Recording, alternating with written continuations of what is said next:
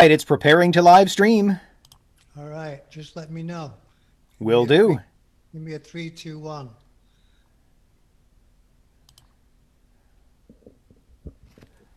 Okie dokie, let's see.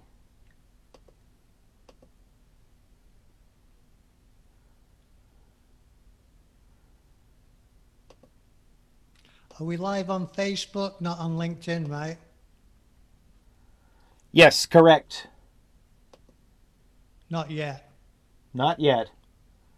All right, I'm trying to bring this up so that I can see the comments. Otherwise, we pretty much are live. I'm just working on getting the comment feed up so that I can see it.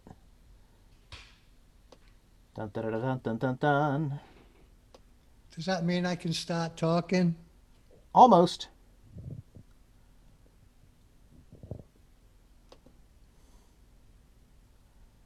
Come on, here we go.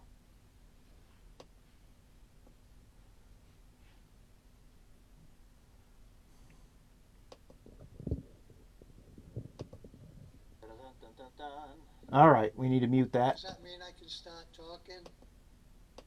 Delayed. All right, I can see both of our comment threads. Cool. That way I can keep an eye on when people talk.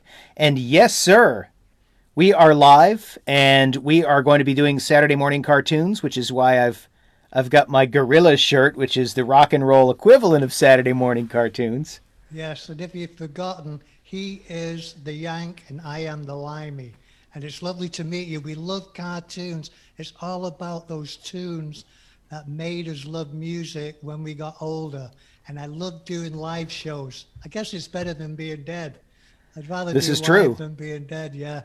Being dead is highly overrated. And also, um, it's not just cartoons. I'm I'm going to apologize in advance because my Saturday mornings had a lot more than just cartoons, and I think yours did too.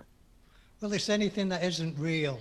You know what I mean? Like claymation, cartoons, and even, I'm a little bit older than you, puppets too. They used to have puppet cartoons in England. And, you know, it's so, so funny because I know a lot of people out there uh, probably baby boomers too. You know, you didn't have remote controls watching your favorite cartoons, but those tunes stick in your head forever and they lead you on to listening to all that great music that you bring up as you get older. But we never want to get too old. We still want to like Saturday morning cartoons, right, mate? And some of them are fantastic. And I know That's right. got- And the thing is, uh, I'm a child who just barely missed the 1960s. So I got some of that 50s and 60s nostalgia in the form of reruns, but at the same time, some of the stuff in the 80s, I'm going to we're going to hit some of that and it was just a little bit after my time, but I kind of know a little about it. And then the later stuff, you know, we'd love it if you if you can see us on our main page or on my page. Feel free to comment. I'm keeping an eye on the comments right over there, and we'll chat with you, and you can tell us some of your favorite memories, especially if you recognize any of these. All right, you're the Yank, so you're the biggest. You want to take off and introduce your favorite cartoon theme song? My favorite cartoon theme song. Okay, this is pretty cool. It's from the late 1960s. There was a TV show that when I was very tiny, it absolutely blew me away and I was glued to the screen. And at the time, none of us Americans had any idea that we were looking at anime.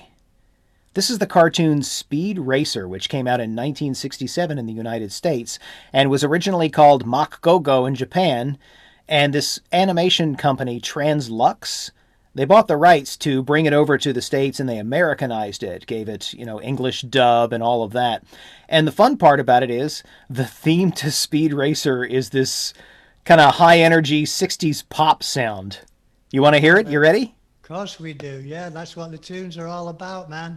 All right, here we go. Here's a little bit of that theme.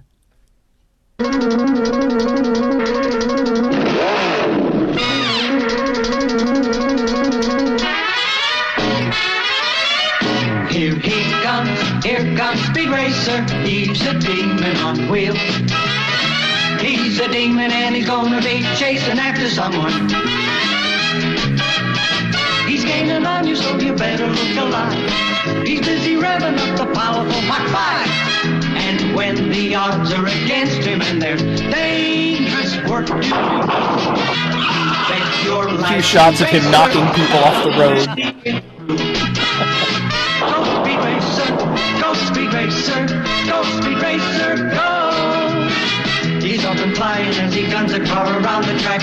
He's jamming down the pedal like he's never coming back. Adventure's waiting just ahead. Go speed racer, go speed racer, go speed racer, go. So there you go. I love it, man. I tell you what, if you're not awake in the morning, that will definitely wake you up. He was obviously a race car driver, right? Yeah, and the fun thing about it is, um, I got some trivia on this that's pretty unusual that has to do with the translation from Japan to America. So, Translux, they're actually an electrical company. They just happen to have this thing where they bought into some animation, like, um, well, I won't tell you, but one of the others in here was put up by Translux. In this one, though, uh, there was a lot of dubbing work to convert the cartoon, and the producer, Peter Fernandez, was also most of the voices, including the main character, Speed Racer, and his older brother, Racer X. I love it. And I love- mention Racer X because that's also an 80s metal band that was named after the character in Speed Racer. Well, you learn something every day. I don't have anything quite as exciting. It's more. Well, hang on. I, I know this is obnoxious, but I got more trivia, and this is a weird one. So it's going to take some explaining. So, Speed Racer, his original name in Japan is Go, and the original show was called Mach Go Go, and Speed's car was called the Mach 5. So here's where it sounds uh, uh, really weird because Mach Go Go sounds very 60s, like go go, but Go is also a Japanese pronunciation of the number 5. So Mach 5, Mach Go Go, Mach 5 Go.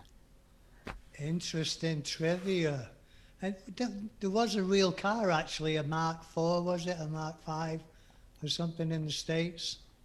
I'm sure there probably were. This fictional car could do all sorts of things. He had what looked like a rotary phone on the middle of the steering column, where most people might have an airbag. and he could press buttons on the rotary phone, and they would do things like make the car jump. It would bring out these massive saw blades that you're presuming are just going to cut through trees and not other cars, pedestrians, what have you. And he could uh, like go underwater, so he just press a button and the car would do some magical James Bond thing. I love it. Well, I don't have anything quite. We're more traditional in England, as you know, uh, more nostalgic. And um, The Wind in the Willows was a, a great one that kids loved.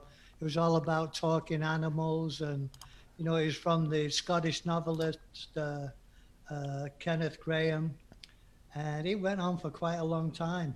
It's all about Really? like, talking badgers and rats and insight of uh, history based uh, based in Edwardian England, going way back then. So it was a really mellow tune. I think you've got it lined up for me. Yeah, was it um was it animation or claymation or live action? It what was it? It was cartoons. Yeah, yeah, yeah. And Cool. hanging out in the willow, having a good time and enjoying each other's company. Uh, but he, he wrote it 1908, which is a long time ago. But you know, something lasts forever like that. It, you know, animals and talking and fun, and no matter how old it is, it's kids love it. You know, and uh, not quite as exciting as Speed Racer, but it's. Uh, Not as high energy, hyperactive, have some sugary breakfast cereal. Exactly. You got a little bit of that for our listeners? I sure do. Folks, here's the theme from the animated Wind in the Willows, and I think you're going to be blown away. Here's this is just an excerpt. It's actually a very long theme, so this is just a bit.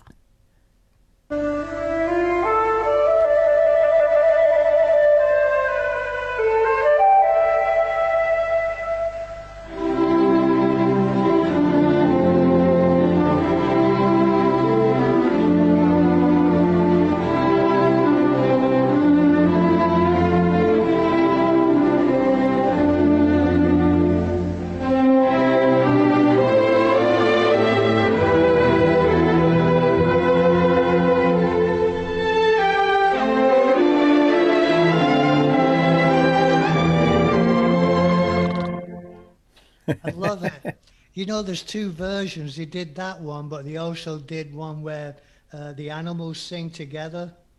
Oh, really? Yeah, yeah, yeah. Um, you know, like uh, what? What was it's the song? It opens up on the rambling road, where you. Let me see if I can find it. I'll take a quick look. The open road, wave goodbye to carefree and sorrow, and they have the strings and the banjo playing too. But you're right, that is one version of it. Yeah. Uh, let's see. I think this is a different one, so hang on. Let's give this a try. Right. Is that it? The the willows sang softly to There we go. We'll play a little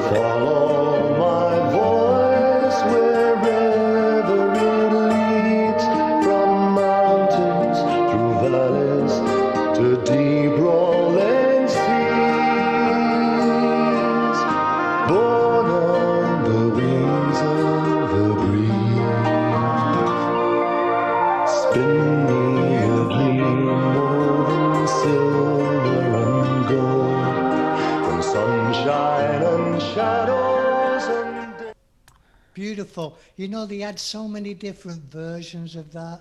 You know, they had different cartoons over the years. They even had a couple of uh, feature films. And uh, Well, yeah, I noticed in that one, that one actually was um, claymation. yeah. It had like stop motion animation, and it, it actually looked pretty good too. All right. That was a little bit, but very good and very nostalgic if you love little talking animals. Uh, Everybody really loves those nostalgia moments, those cartoons and other shows that they loved when they were little. And when I found that other Wind in the Willows theme, if you look at the comments, you can see people practically weeping tears of joy as they're typing their comments and talking about how much they loved the show, how important it is, how much it reminds them of those innocent times when they were young and, and the entire world was encapsulated in, in a TV show. I think that's wonderful, especially for kids, you know, as they're growing up, to get in touch with their sensitive feelings. Okay, Mr. Yank, you're Mr. Excitement, so what else you got here? Because I got a bunch of good ones too. Man, the 1960s were both good and bad for animation, as in, you weren't really going to get original Tom and Jerry level of Warner Brothers level of quality, but there were a lot of 1960s animation beyond just Speed Racer. And a lot of them are music oriented, so I'm going to give you one that is definitely very music oriented, and that's a song, the theme to the show, Josie and the Pussycats. Have you ever heard of that?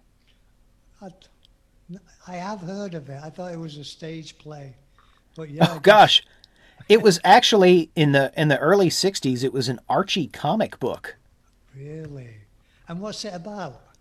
Well, the thing about it is um, the Archie comic was about these girls who are their own rock and roll band and they travel around and they have mysteries. But what happened was Hanna-Barbera really wanted to mimic the success that Filmation was having with the Archies show, which we've actually featured the song Sugar Sugar. That's right. So that was a hit, and so this is fun. This is actually fun trivia. Hanna Barbera originally decided they'd make one of these musical bunch of kids having fun, solving crimes, whatever, with a show that they called Mysteries Five, and that completely failed to get off the ground. And that particular show, Mysteries Five, would one day become Scooby Doo. Oh, Scooby Doo. but I'm getting ahead of myself. So they reached out to Archie Comics and said, "Man, this Archie show is great. We need something like that." And they were like, "Well, we've got this. We got this comic book called Josie." And the 60s, this was an era of bubblegum pop and they were like, "This is perfect." So they they collaborated with Archie Comics to adapt the thing into a cartoon. That's awesome. And- What's that? It's awesome. A girl's band. Yeah, and even there's even one better than that, which is that um, it was an era of bubblegum pop, and the Hanna Barbarians hired a music company to interview and cast a real band. They actually thought that they might end the episodes with a live action music sequence that that would mimic the way the Monkees show worked, Yeah, but eventually they decided against it. But these young singers are not the same as the voice actors who voice the characters, who are different people. But here's the fun trivia for the singers the singing Josie was played by Kathleen Dougherty. Uh, the drummer Melody was sung, rather, sung by Cherie Moor, who would eventually be known by the name Cheryl Ladd and become one of Charlie's Angels. Oh yeah, I remember her. She's beautiful. And the brains of the band was the bass player. Her name was Valerie. And Valerie was voiced by Patrice Holloway. Ah, excuse me. Can we can we hear it? Uh, I will. I'm just going to finish up real quick because Patrice is actually the younger sister of the Motown artist Brenda Holloway. And the reason I was building up to this, buddy, is they both sang on one of your favorite songs. They both sang vocals on Joe Cocker's cover of With a Little Help from My Friends. That is crazy. So here we go. Here's Josie and the Pussycats. Awesome.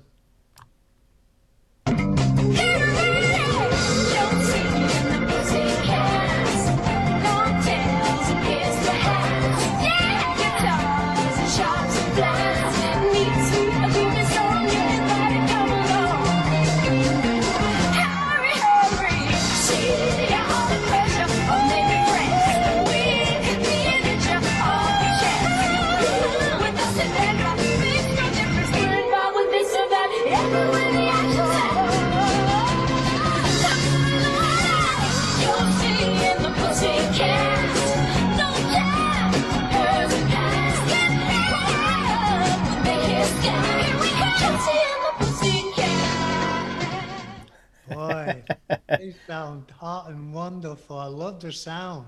What great the theme sound. song has like 40 seconds of really good music and it's looped out to about like four minutes. So. Oh, that that bit that sounds awesome. I mean, what a great tune. Great. More Yeah, and the, the fun thing about that is they they did that show, and then they, uh, like a couple years later, they did one called Josie and the Pussycats in Outer Space, which is probably all the same plot lines in space. That's right. Everybody right now would like to live in outer space. But uh, that's wonderful, buddy. One of the cool things about it is that the Josie comic had the character Valerie as a young black character, and in the 1960s, Hanna-Barbera originally were wanting to try to recast that as white, and the casting director said, no, we're sticking with a black character, and if you don't like it, I'm quitting. So they were like, oh, okay. Then the brains of the band is a young black woman, and that made it the first cartoon animated series to have a uh, black series regular, a person of color. That's amazing. Girl power. I Yep. love- you know, um, there's one thing that you guys don't have. Well, you probably do have them in uh, America. Was the uh, Teletubbies? Oh my. Remember the Teletubbies? Nobody knew where these guys were from, little furry creatures, and they all had tellies on them, which, you know, that's a short in England for, for TVs. And, you know, they all were like unique and let me see, who do we got? We got Tinky, Winky, Dipsy, and Lala. And they all had different characters and they were all fun. But the great thing, you could do anything because if you got a television on your belly, you can put on anything that you want to put to show the kids so they can have a good time. So if they really didn't mind the competition, they could like turn their stomach to Josie and the Pussycats. Yeah, I'm sick of being in the Teletubbies. Let's watch Josie. But, uh, actually, the theme song's pretty, pretty fun. It's um, how's it go? The hills uh, are far away, and the Teletubbies are come into play. I don't know if I have that one. Let me give you what I do have, which may be exactly those lyrics in Baby Talk.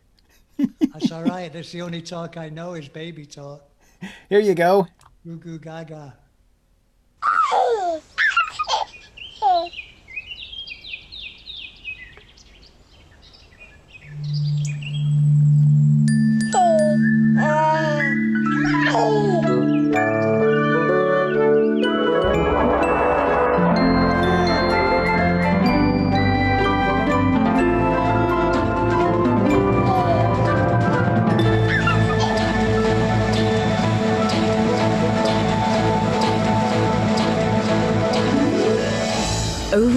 Over hills and far away,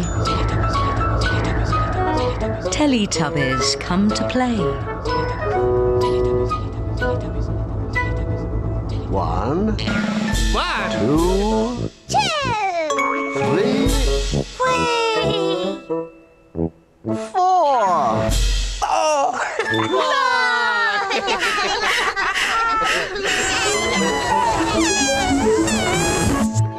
Teletubbies.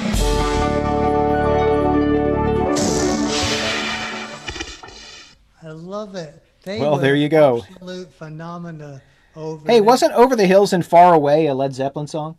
It could have been. They may have stole it from them. It just sounded a bit heavy to me.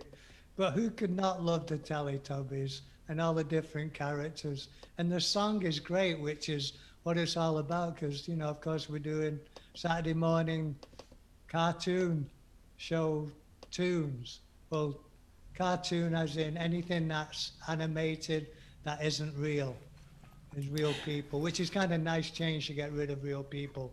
All right, let's let's move on. We are on a roll. I hope you. Well, I will tell you that I had a very small child at Teletubbies time, and I did try to watch an episode because I know it's supposed to be for babies, and babies should babies should watch this show. It's good for their intellectual development. The color palette makes it stimulating and mentally, I don't know, whatever. But I, I put on an episode while I was holding her, and I'm like, I can't do this anymore. I, I, I don't understand what's going on, and these four little creatures are running around like maniacs, and I'm not sure what it means. but I'm not a baby. I mean, for for babies, it was perfect. They were very happy. They loved it. Adorable. And for any of our listeners out there, anybody tuning in, please give us a call or let us know, you know, the the tunes that stuck in your memory that helped you develop as a child when you were watching your Saturday morning cartoons. No matter what age or group, or 60s, 70s, 80s. Being a baby boomer, though, it's funny because you only got one shot at listening to these tunes, buddy. You had one shot and that was it. You couldn't record it, so you had to be lying there. But actually, when I was a kid, I don't know, you probably didn't have a remote control either. So for my remote control, I used to use my feet, lay down and just turn the channel. But you only had, had three channels to turn, you know, and your mum would come up and give you a clout around the head. Get up. Don't be a lazy so and so. Get up and change the channel.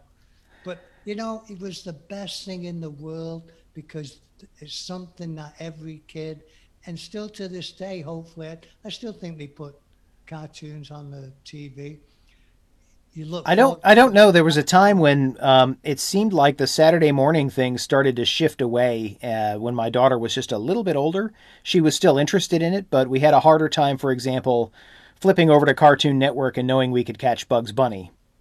Yeah, you had more variety though. But I think it was great in the sense where you had one chance to really sit down at that live moment and anything live, whether it's Saturday Night Live or cartoons live, just made it all that much more exciting because you would gear yourself up all week to watch these programs. That's why all these tunes stick in our minds.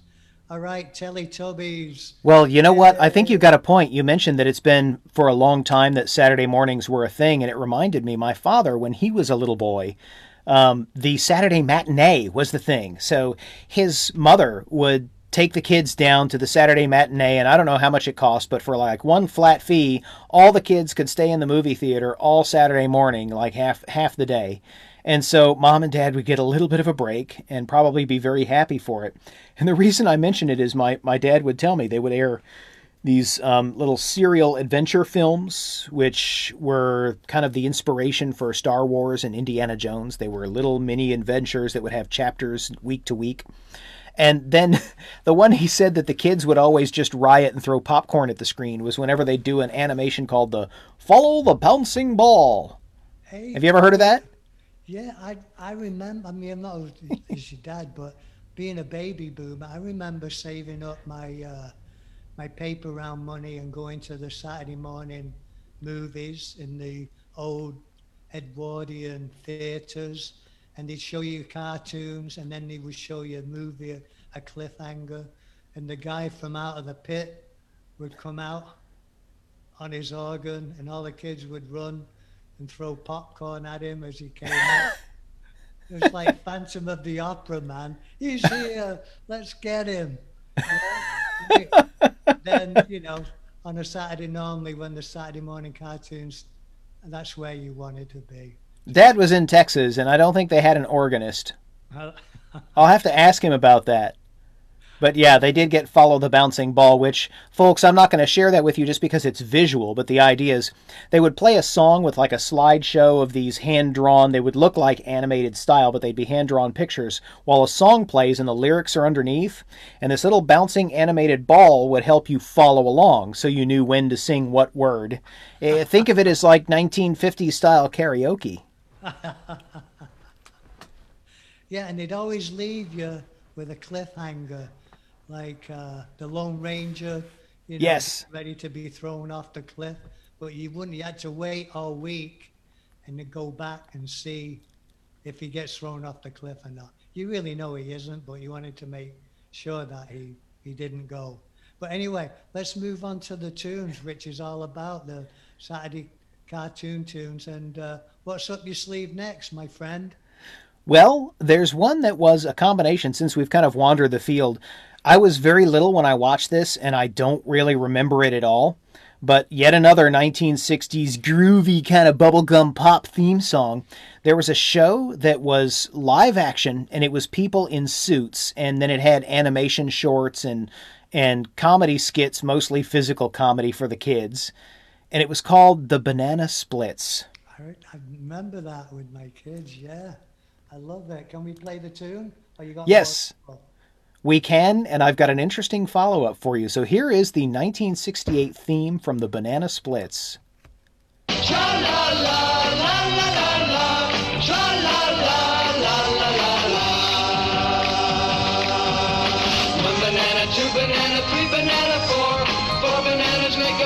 So do many more. Over hill and highway the banana buggies go. Coming up to bring you the banana split show. You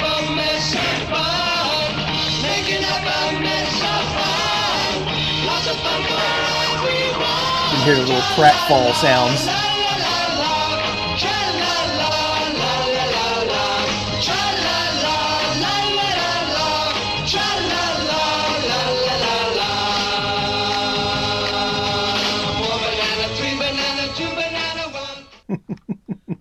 So the interesting thing about that is it was engineered to be a kid's version of Laugh In. Did you ever see the show Laugh In?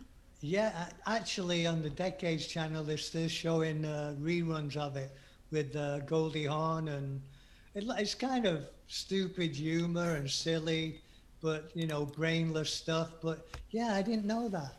Yeah, I actually found a little footage where they were doing a, a shtick that was a laugh-in thing where you'd have these doors in a wall and they'd open and close and actors would would pop their head out and say something, you know, and it would be like a riddle. Knock knock, who's there? That kind of thing. And And, was the same um, format for the cartoon, huh? Yeah, exactly. They did the same thing in the cartoon. So here's a funny thing about it. I don't know why this happened, but Hanna-Barbera just last year made a Banana Splits movie that had almost nothing to do with the TV show.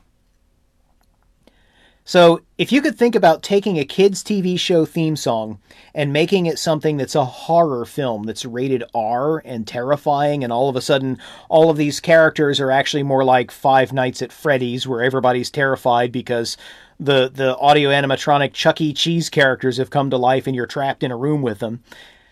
One of the things you do is you'd slow down the theme song, and then maybe you'd make it sound like it's playing on a warped record player. And all of a sudden, this la la la la la la la it becomes a little scary. I love it. Banana splits. Okay. The So I've I've actually hang on, I've got a tra- I've got the trailer, just an excerpt from it. So this to give you some idea of how they went. Let's take this and make it really scary. Here you go. Listen to this. Who's excited to see the banana split? Yeah! Rebecca, I'm canceling the show. What? Hey kids, put on your ha- happiest faces because the Banana Split Show is about to begin. Where are the children? Mom, get out of here! Time's almost up! Why are you doing this to me? Let me out! Now the show can go on forever and ever and ever. Come on, you fussy son of a. I just really want your brother's birthday to be perfect. Everything in that little clip of the trailer tells you the entire film end to end. You don't even need the visuals to know exactly what's happened. Brilliant. All right, I'm taking it away with the, the Wombles. The Wombles from Wimbledon. I don't know exactly what they were. Have you ever seen a Womble? I did actually see some footage, and they reminded me of, um, well, are they like mice or rats? Like I think like rats, like big, massive, giant, furry rats or hedgehogs. No, not. No, it can't be hedgehogs because they're not really spiky. No, uh, but they do have that pointed nose like a hedgehog. Oh yeah, yeah. But it wasn't claymation. It was people dressed up in outfits looking like it, and uh, they had a couple of massive, big hit songs on top of the pops. And Really? The opening, yeah, the, the opening song was uh, "The Wombles from Wimbledon, coming are we, overground, underground, come along me." That kind of stuff. Have you got it lined up? I do have it lined up. I want to ask you, after we play this, tell me a little of what the show itself was like. Here we go. Here's a bit of the theme.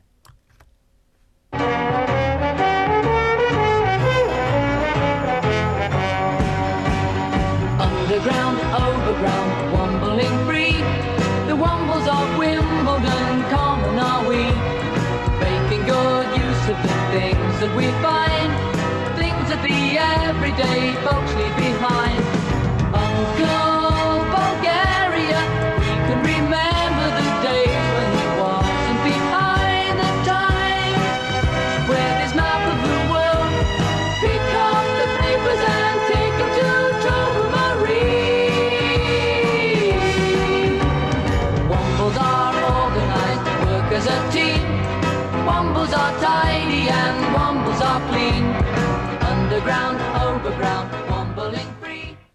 You know, it's so funny because they were a rock group, but they always wore those outfits which look very hot and very big.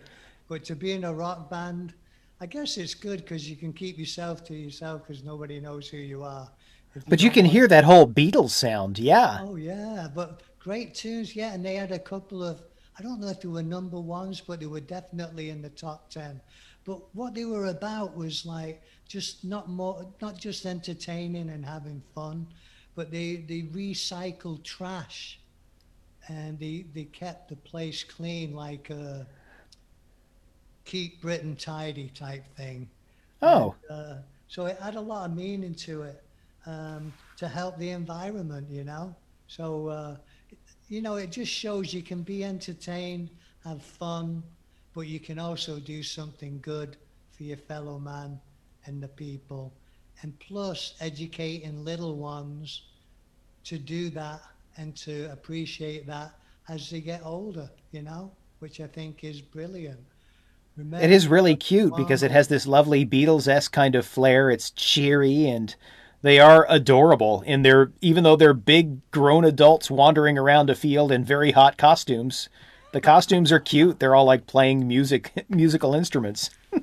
so anybody you see today, tell them, remember you're a womble, remember you're a womble, remember you're a womble. That's the only lyrics I remember, but it's kind of catchy, right? And it makes sense because then you're saying remember you too should keep Britain clean. Very, very. Pick stuff up. Don't don't drop gum on the pavement. What's wrong with you? Someone's going to step in that. Come on. Did you grow up in a barn where people drop bubble gum in the barn all the time? What where how did that happen? All right, your turn. I, next one I have is really fun and exciting, and it's one of my favorite of all time. But it's like you watch this thing, it's in black and white, and it's like being in the dark ages. But every baby boomer in England grew up with this one. But you go ahead, and I'll I'll talk about these two guys after you finish. What's, Okay, I will say the the Wombles and uh, the Banana Splits, the whole live action group of people in costumes, very much similar to the whole idea here, and I'm sure that Gorillaz, the concept of these four animated characters performing, was was fed by that. Oh, definitely must have had a huge influence. All that stuff. We're all influenced by what we learn as kids. All right. I'm going to tell you about a show that started a trend, and this was created by the producers Sid and Marty Krofft, who would do a whole bunch of animated shows for kids that weren't. Sometimes it'd be a mix of animation, but a lot of times it would just be live action people in costumes. Not stop motion, none of that. And this particular one, I'm going to play you the opening and the closing theme just because they're so different, but it's called HR Puffin Stuff. One of my favorite.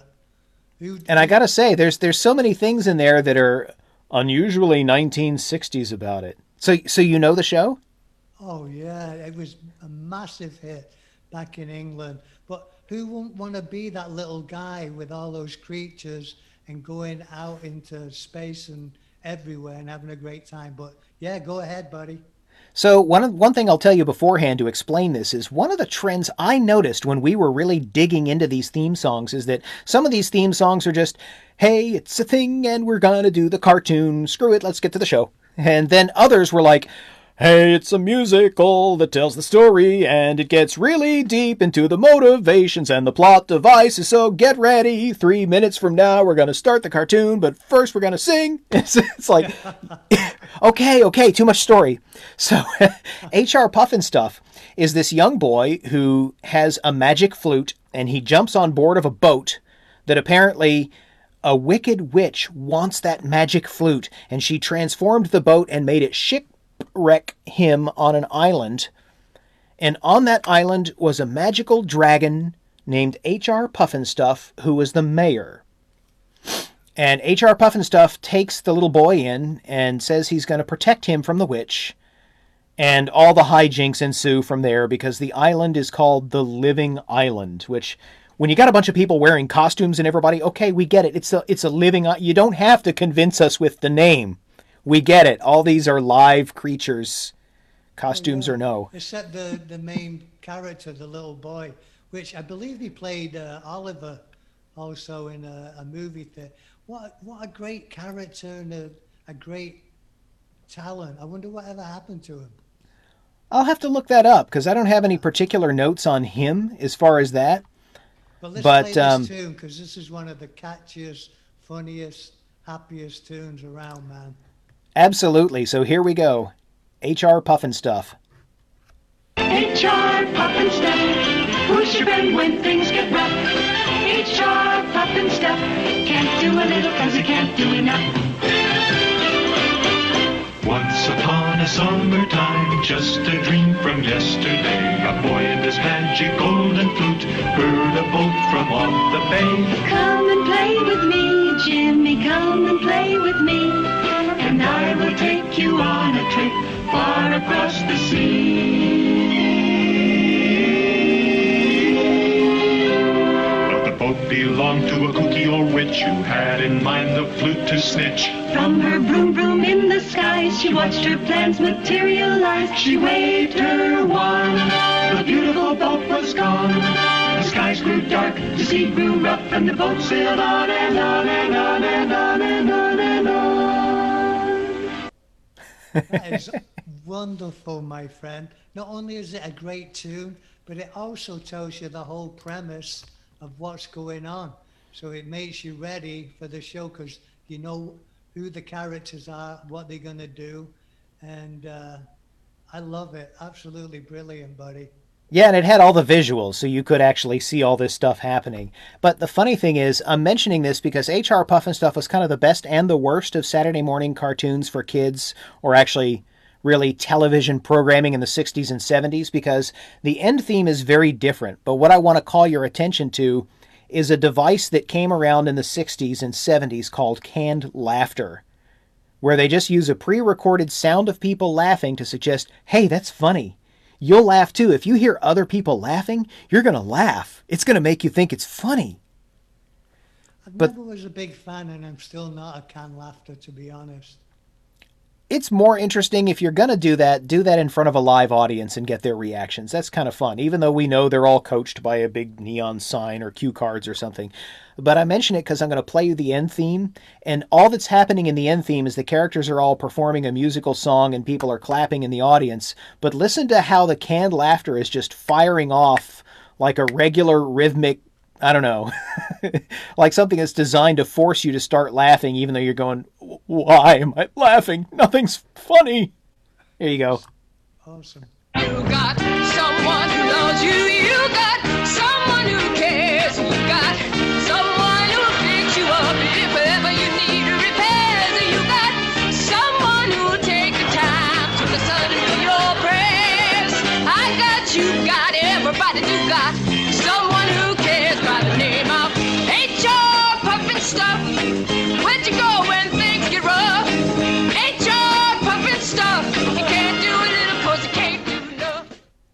Like it. What a voice. Yeah, Great.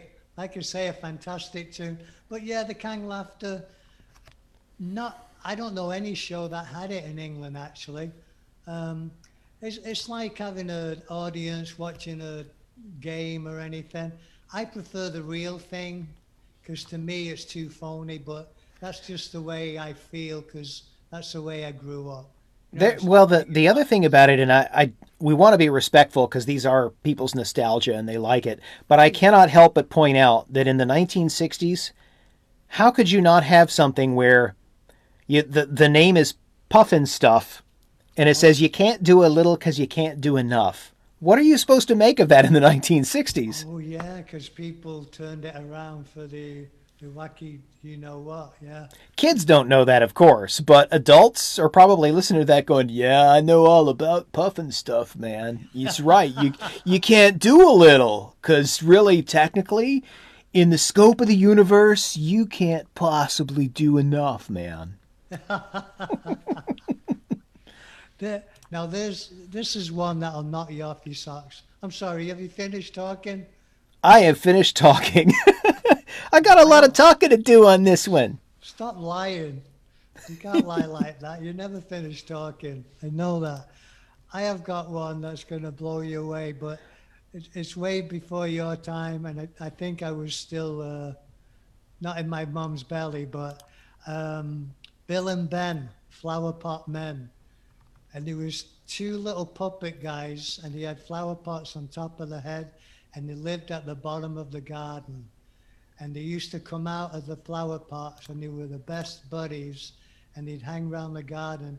And in between, the only person that was there was a weed, a big weed. And all she ever said was, wee. But they didn't talk as we're talking, even though sometimes you sound like a flower pot man. They used to talk like, oh, bubble up, bubble, bubble up, bubble, bubble.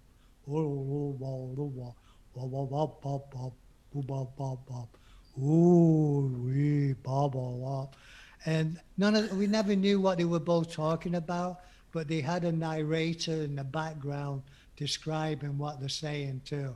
But it was unbelievable. And Oh, that's that's really funny. They do that in Animal Crossing. When you talk to the animals, they all go, brrr, brrr, brrr. you know, they, they have their own little voices, but it sounds like gibberish. It's not in any particular language. Yeah, you see, I love that. I love that, especially when there's a narrator in the background to fill you in in this alien voice. But yeah, they pop out of the pots every day, the two of them, and they lived in flower pots, and they come and do yard work and gardening, and you know, constructive things. You know, like growing stuff, and and the weed would hang around going wee wee. I don't know if she was like just keeping an eye over them, like Big Mother, because there were two little guys. But anyway, that that's the story, and I know you're all intrigued by. it. So she wasn't particularly menacing then. No, no, she was just a innocent little weed, and she'd hung around and watched what they were doing. And then at the end of the day, they both jump up into the flower pots, and that's where they slept. So they go back into it. So That's actually really cute. Yeah, great place to live, huh? So the Flower Pot Men. Actually, there was an American group in the 60s called the Flower Pot Men, which they probably, I don't know if they stole from the cartoon. And they had a massive hit uh, if you go to San Francisco. Really? Let's go to San Francisco.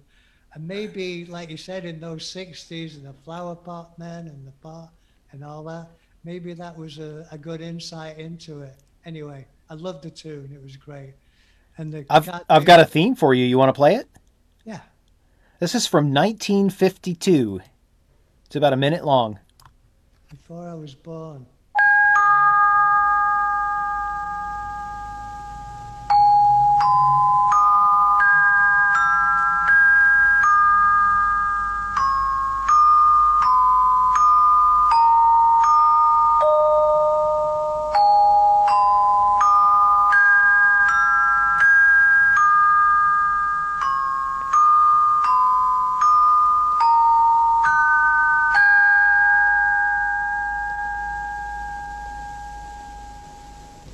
Is a box, a musical box, wound up and ready to play.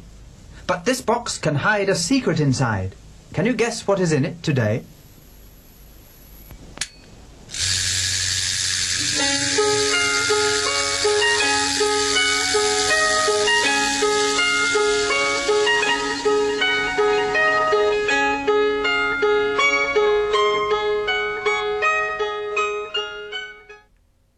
That's really cute.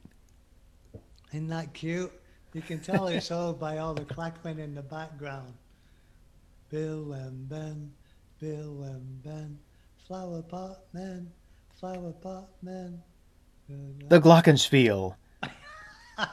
the instrument that automatically turns any song into a music box. I love it.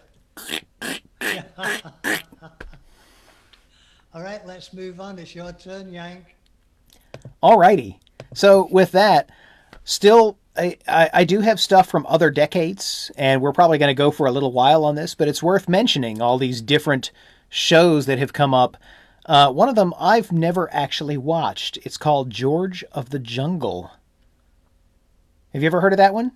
I heard of it, and they made a movie of it too, right? I think did Yes. a couple of times. So it's all about Tarzan. Yeah, it's kind of a Tarzan spoof.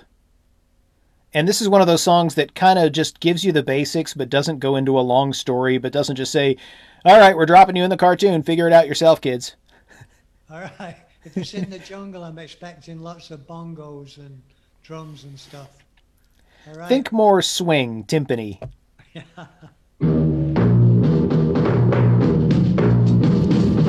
George, George, George of the jungle, strong as he can be. Watch out for that tree. George, George, George of the jungle lives a life that's free.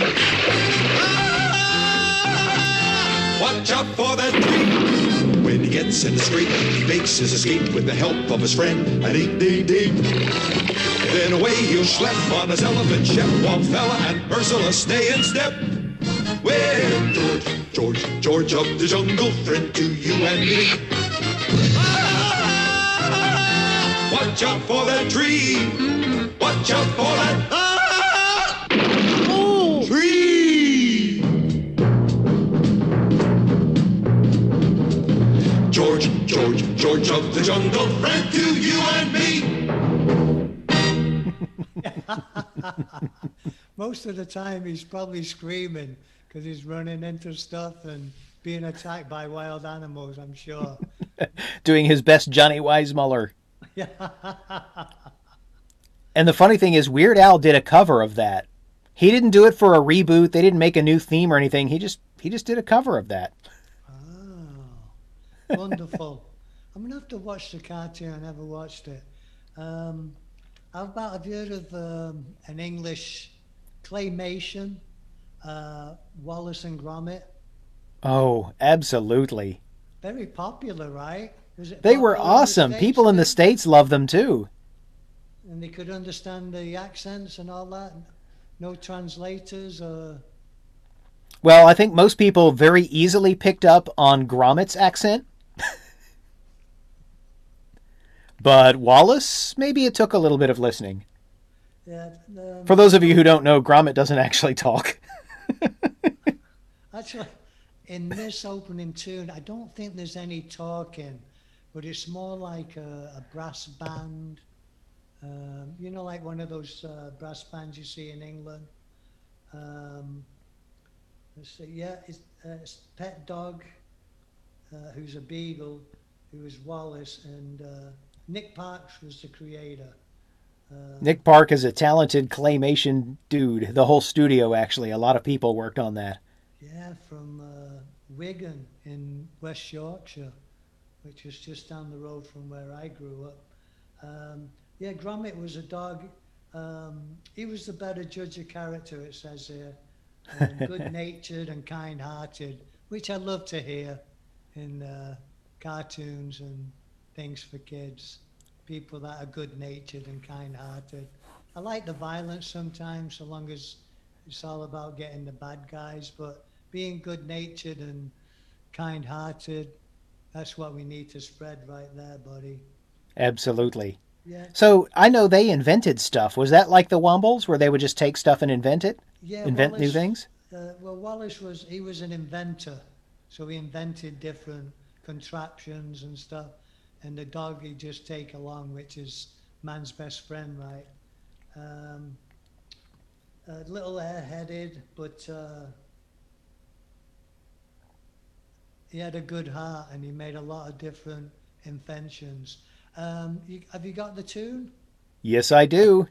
I Please feel like this one sits somewhere between the Wombles and Wind in the Willows. Yeah. Here you go.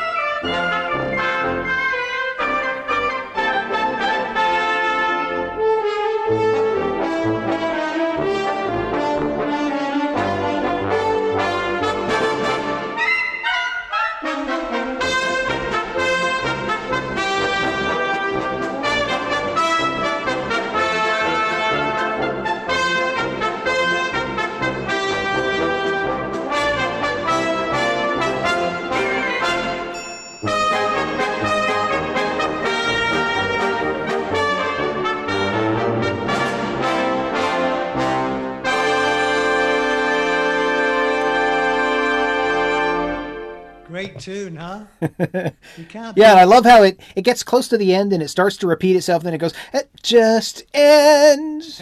We're done. Great brass band. You can't beat a good brass band. John Philip Sousa would totally throw down to that song. That's right. Don't shake your head too much. It may fall off. You want to keep what you It's true. It's very loose. Uh, part of it is because I'm, well, I guess everybody knows now I'm not a natural blonde. That's all right. Slick back. Guido. Yeah, I didn't walk into Supercuts and say, "Hey, give me the Joey from Friends." This is this is 2020. This is COVID-19. I miss you, buddy. I'm sorry. I Oh, it got too long and shaggy, and I did the clippers. The doors are, oh, oh, don't do that. Come over and we'll do we'll do a show again. We'll trim you. You be safe. I don't know if I've got Edward Scissorhand six feet arms so to do your hair. It may take a little while to grow it back out, but I'd love to do that when the world kind of goes back to normal again. Yeah, God willing, it will. This is good. I hope you're enjoying the music and the fun. We're all about making it fun and happy and enjoying yourselves and bringing back wonderful memories for all you people out there. Just- We're giving you some Saturday morning entertainment if you're in the USA, and if you're in the UK, this is a nice lunchtime fun. Oh. Actually, it's the afternoon now. Yeah, you know what? There's nothing better than going back to your childhood and looking at those fun, wonderful tunes. And I tell you, it, it was a massive influence on me listening to Batman, you know, all those, which wasn't, an, well, they did have an animated cartoon Batman, but I don't know if he was on uh, Saturday morning. But anyway, take it away, my friend, because you're up next. I think that's a good segue because when I was little, my dad would watch Soul Train and I fell in love with Motown music. You'd hear soul music on the radio, he'd play it.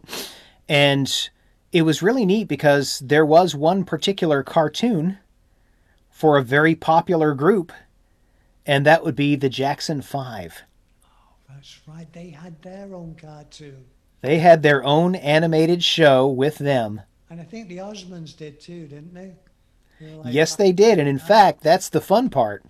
Um, I'm going to go ahead and play you the Jackson 5 theme.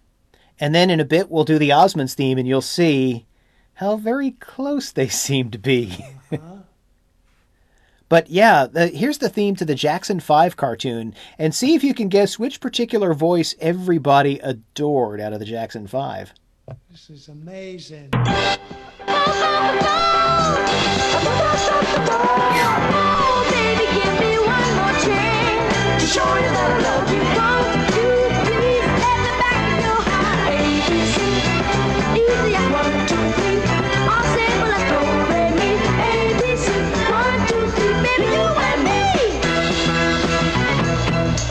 Jackson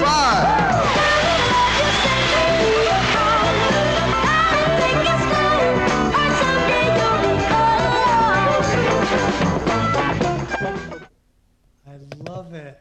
Isn't that great? Yeah. Plus, it's a great way to promote your music for record sales, right? It's fantastic. They just knocked it out of that part with a high energy theme. And I remember, even though I don't remember the show, I remember watching it and loving the music. And the end theme was was more of their music too. Yeah, I, I don't know. I never watched the show either, but I'm sure it was centered around them being a band and all the things that happened. And same same with the Osmonds, Everybody loved the Jackson Five, and they especially loved Little Michael. of course, the lead singer. Which, uh, Now, I found something fun that triggered a nostalgia memory for me. I didn't remember this until I heard it, and then I'm like, oh my gosh, I totally remember hearing this as a kid and becoming instantly hyperactive like I'd had a whole bunch of breakfast cereal. The Jacksons did a commercial for the breakfast cereal Alpha Bits, which I didn't have. We didn't do the sugary cereal thing, but check this out. Listen to this. This is great. Give me give me a P, getting up the alphabet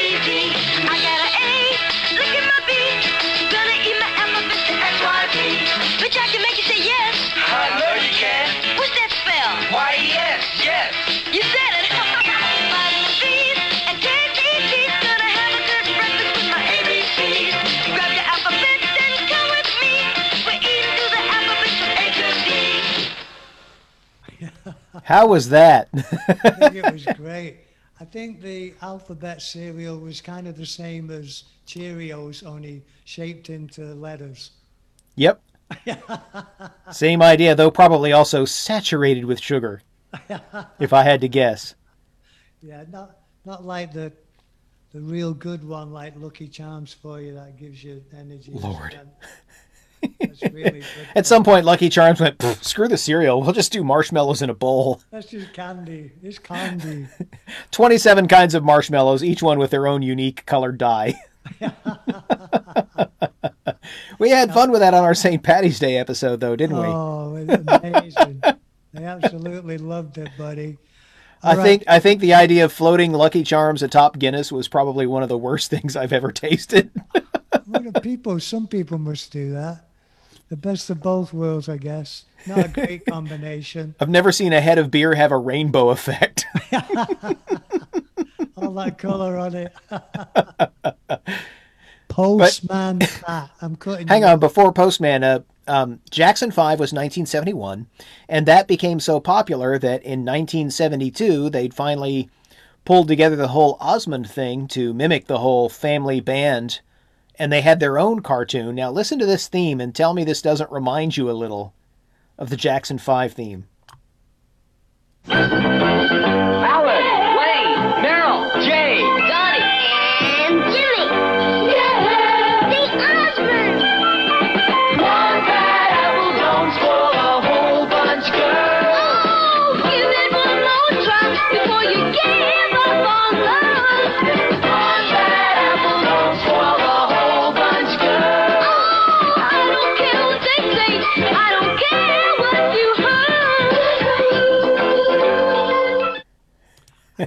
Probably the reason why for that because he's he did he sounded a lot like Michael. Yeah. Talented kid, too. But uh, yeah, that was a massive hit. A song that'll always be in your brain. And plus a good message. One bad apple don't spoil the whole bunch, girl. Which is so true, right? Good. Yep. Thanks for sharing those, buddy. Is this fun or what? This is a lot of fun. In fact, can you move your mic a little closer? You just sounded really awesome when you got close. Like this. Oh, yeah, that's cool. Hello, everybody. I don't want you to have to do this the whole show, but I love that. When you move closer for a moment, I was like, oh, that's really good. Steve Delimey here. Postman Pat. It's not real. Well, he, I think he is a man, but even if ladies are postmen, we still call him the postman. No offense to ladies. Non gender specific post person. I like that. And this is really English because he's from Lancashire. And you know what? To all our hearts and souls, and wonderful thanks to all the essential workers. Thanks for all the postmen out there. We can't appreciate you enough. And we won't be able to keep in our indoors and keep under quarantine if it wasn't for you. And I know with everything coming up, it's going to be a massive, busy time for you. But I just like to say from myself, and I'm sure the Yank too, we appreciate you and we love you and we are totally behind you. And we think Absolutely. so wonderful, especially, you know, you need danger money, you know, with all the dogs and everything and the house and the, you know, it can be dangerous out there, man, in the real world.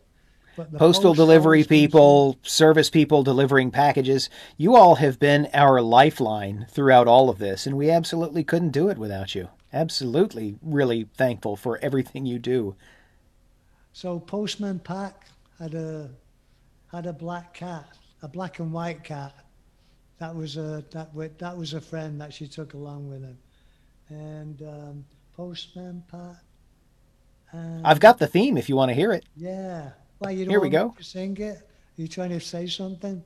You could sing it if you'd like. If I can sing, I got to learn to sing first. Yeah. I'd Maybe you to could sing hear- along. Go ahead, buddy. Let's hear the tune. Postman Pat, Postman Pat, Postman Pat, and his black and white cat. Early in the morning, just as day is dawning, he picks up all the post bags in his van. Postman Pat, Postman Pat, Postman Pat, and his black and white cat. All the birds are singing, and the day is just beginning. Pat feels he's a really happy man. Isn't that wonderful? That is lovely. That sounds like the kind of cartoon that just makes people happy, like Mr. Rogers. It did, and that's why it was so successful for so many years. And Postman Pat went on all these different adventures and what happened to parcels and different things that went wrong that they had to fix and traveling. I mean, let's face it, it makes for a great cartoon, man. Great character and a lot of wonderful stories. So remember to sing today, Postman Pat. Postman. Go out to your postman and sing it. But I don't know. I don't know if you want to call him Pat. May take it the wrong way. I don't know. But at you know what? Maybe that's something that, that is lacking in American shows. And I don't know, not everyone. Obviously, some of them are pretty relaxing, but some of the American shows, there always has to be some sort of a foil, and there has to be an enemy, and we have to fight and go head to head. Yeah, violence. Yeah, you need to get more real. No, I'm only kidding. You have some good ones. And I'm sure you've got another one coming up. So, I a mean, I'm just thinking, what was the most stressful thing in Postman Pat's day? Jury duty, jury duty. That's, Breaking a parcel. Not yeah, there you go. you know, being attacked by a dog. I don't know. But uh, Someone tried to ship Guinness packed in a box of Lucky Charms. It all broke. Ugh. All right, I have got a great big one coming up. It's all about a load of motive. That's a little hint with a funny face on the front of it, which was probably one of the biggest, best, wonderful programs for kids ever. But I'm not going to introduce it because it's your turn. And being English and trying to be a gentleman, I'll let you go with your next. Oh, you'll let me. Well, Maybe I'll let you. If you're not. I can't help it. You started talking about trains, and I'm thinking, come on, baby, do the locomotion. I like it. I like that tune too. what you got next, my friend? Okay, I'm going to do this one just because it is fun. Um, so, the show The Care Bears originally started off as some greeting cards with these adorable little colored bears that each had a theme on their belly that showed what they were, like Friendship Bear or Funshine Bear to make you get well soon. And as it became a cartoon, there are a ton of voice actors who are involved in the show. I couldn't actually find anything on who sings the theme, but even though I don't see Nancy Cartwright credited, it sounds like her. And the reason I tell you this is most people would know Nancy Cartwright as the voice of Bart Simpson. So half of the fun to listening to the theme from the Care Bears is it kind of sounds like, I don't know, Bart is serenading himself. Check this out. This is great.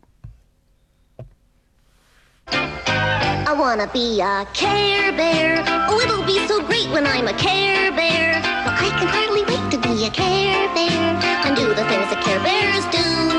Oh, I wanna be a Care Bear like you. You do? I'd be like sunshine and make the sun shine. I have a heart like Love-a-Lot. I'd be like Wish Bear and always be there. We'd be the luckiest bears in Care-a-Lot.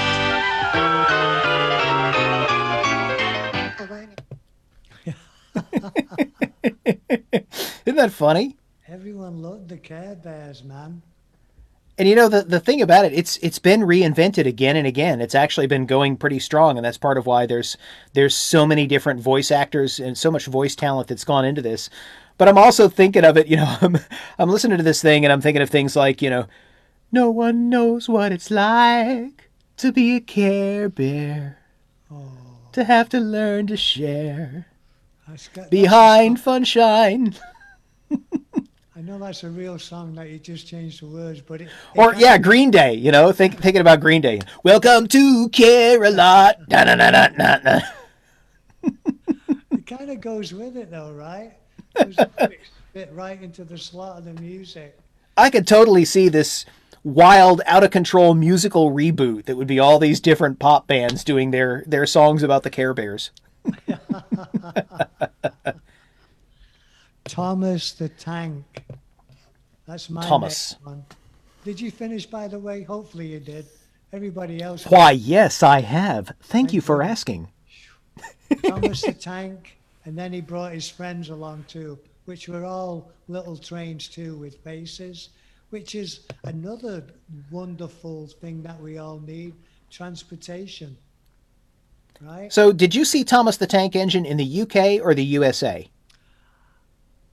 They had it in both, right? But did they have different versions? Because the first version started off because I know Ringo, Ringo was narrating it for a couple of years.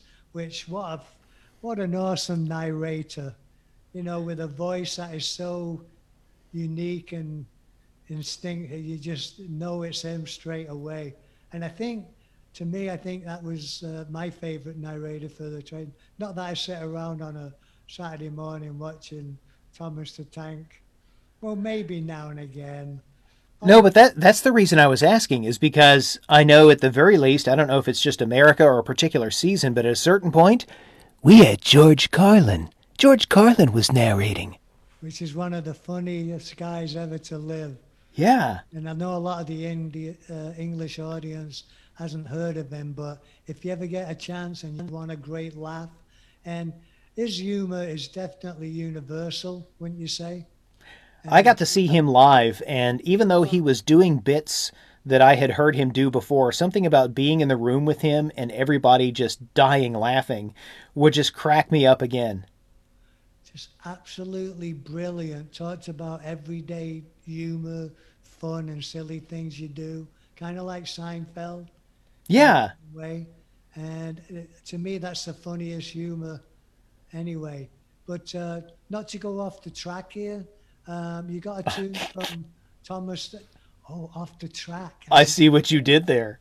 Right, huh? um, I didn't mean to do it, but it was a good way to do it.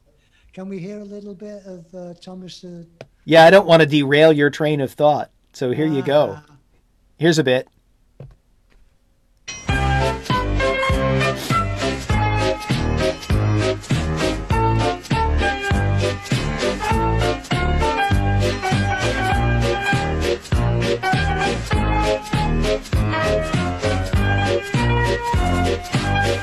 Thank you.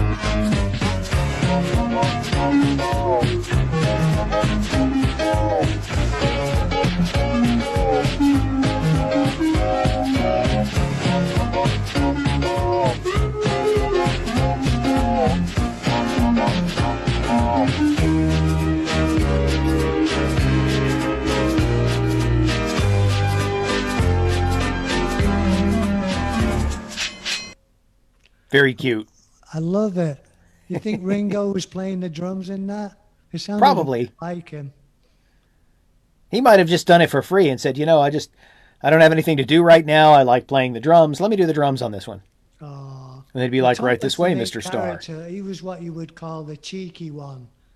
You know what I mean by cheeky, right? Not as in cheeky, big cheeks, but He stored a lots lots of food in his mouth for later. no, cheeky is being a bit uh, troublesome, but in a fun way. Always kind of stirring the pot and everybody. But he had a bunch of other train friends.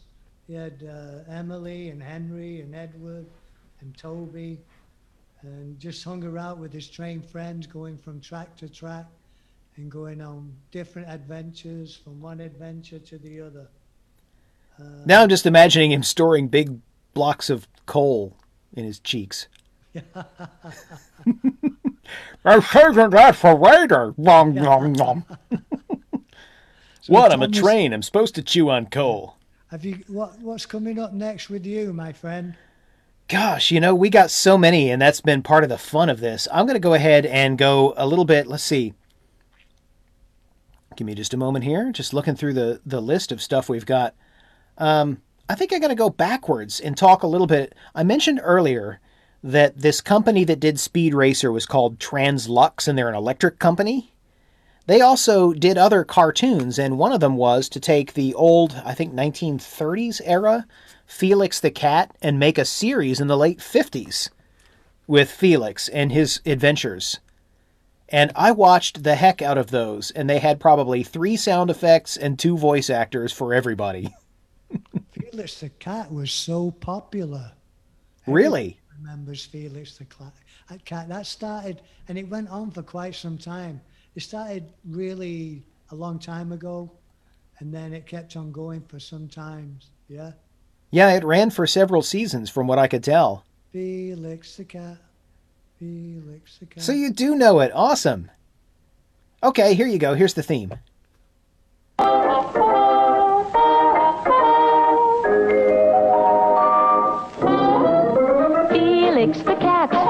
Wonderful, wonderful cat. Whenever he gets in a fix, he reaches into his bag of tricks. Felix the cat, the wonderful, wonderful cat. You laugh so much your sides will ache, your heart will go pit-a-pat. Watching Felix, the wonderful cat. Felix is not for people with heart conditions. Side effects include palpitations and arrhythmia. Ask your doctor if Felix the cat is right for you. Come on, it's not that bad. Perfect, Well, it did say your heart will go pitter pat, so you do have kind of like a medical warning. perfect songs and perfect lyrics for that cartoon, definitely. Short and sweet, and there again, it tells you all about it again. Whenever he gets in a fix, he reaches in his bag of tricks. I have to Done. We're done. End of story. Don't ask any more questions. Just watch the cartoon. Quiet, kids. Sit down and watch your cartoon. That's right. I am not too familiar, but I had to bring this one up. Uh, Char- Charlie and Lola. I think it was in the 80s. Um, Okay. Uh, it, it's kind of a cartoon with a brother who was very kind, um, and a kind older brother he was, and Lola, uh, who was his sister. Um, and it's all about the adventures and having fun. Is uh, but the, it's all animated, and it is really good. I don't know if you pulled this one up or not. I do have this one for you. Before I get to that, just a little bit of housekeeping I wanted to mention. I'm keeping an eye on our live streams, and although I'm not seeing any comments, this happened last time too. Sometimes it doesn't refresh the comments for me, and I say that because I got done with our last episode and there were a whole bunch of people talking. And if you're out there and you're commenting and it's not refreshing for us, we're sorry. we're trying not to miss you. We just need to get more refreshers too. I guess so, because I am going in there and I'm refreshing it. But yeah, here you go. Here's Charlie and Lola.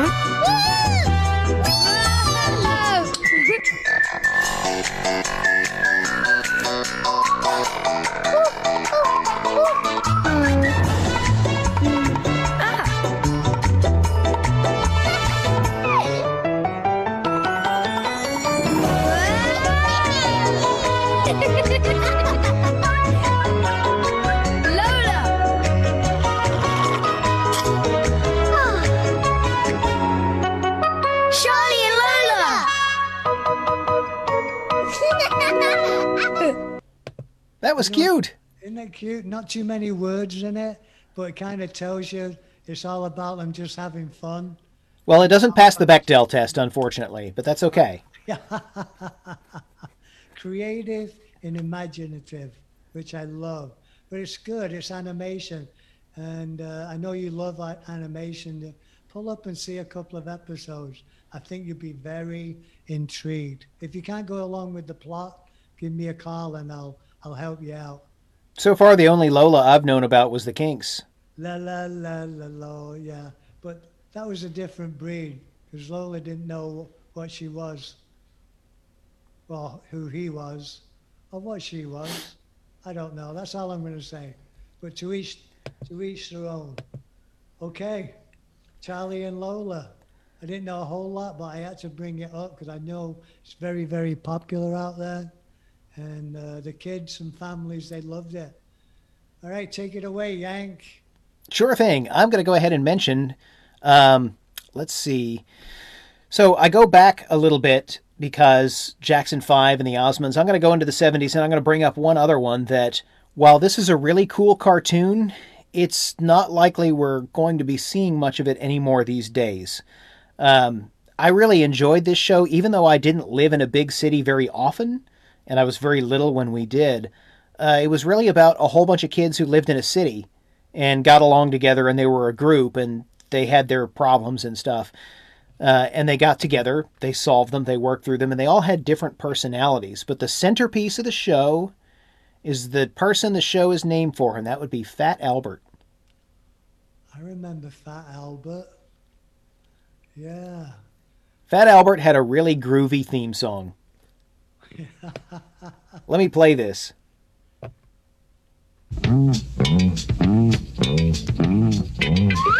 Hey, hey, hey! It's Fred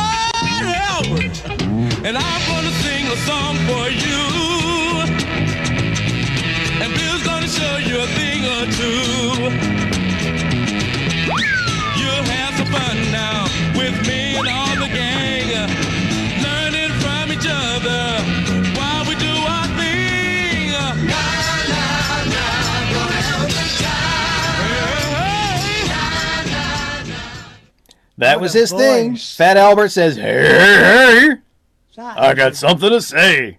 I mean, but honestly, what a voice that guy's got. That is incredible. Yeah, Fat Albert and his friend, that was a cartoon. But you know, it's funny, you, you mentioned uh, Soul Train, and, you know, we used to have American Bandstand. I always loved Soul Train better than I loved American Bandstand. I thought it was like the coolest show ever, man. Oh, yeah, amazing. The performers on there. It's yes. fantastic. and the dancers just dancing. You saw some, just in the audience, you had brilliant dancers, and uh, I forget the host's name. He just fitted the bill perfectly. It was great. It Yep. For years, just so exciting. I really enjoyed it. I thought I'd bring it up after Fat Albert. Well, that's kind of what's fun listening to that is that that song has that wonderful funk bounce from the bass. That was fantastic. That's funky. And then at the same time, it's got that 1960s mm-hmm, fuzzed out guitar. You can hear that buzzing along in the background. We're going to do an episode about that eventually, but it's kind of neat because it was a blend of, of 60s and 70s, that music. And they did other songs on the show, even though I don't remember a lot about the show. I remember really enjoying it. All right, Halloween's coming up, and I know we've got a couple of our old Halloween videos, so people can listen to our Halloween editions and get scared. That's true. You reposted one of our Halloween videos, didn't you? That's right. Hey, get everybody in the spirit. Hopefully, we can still eat candy at home.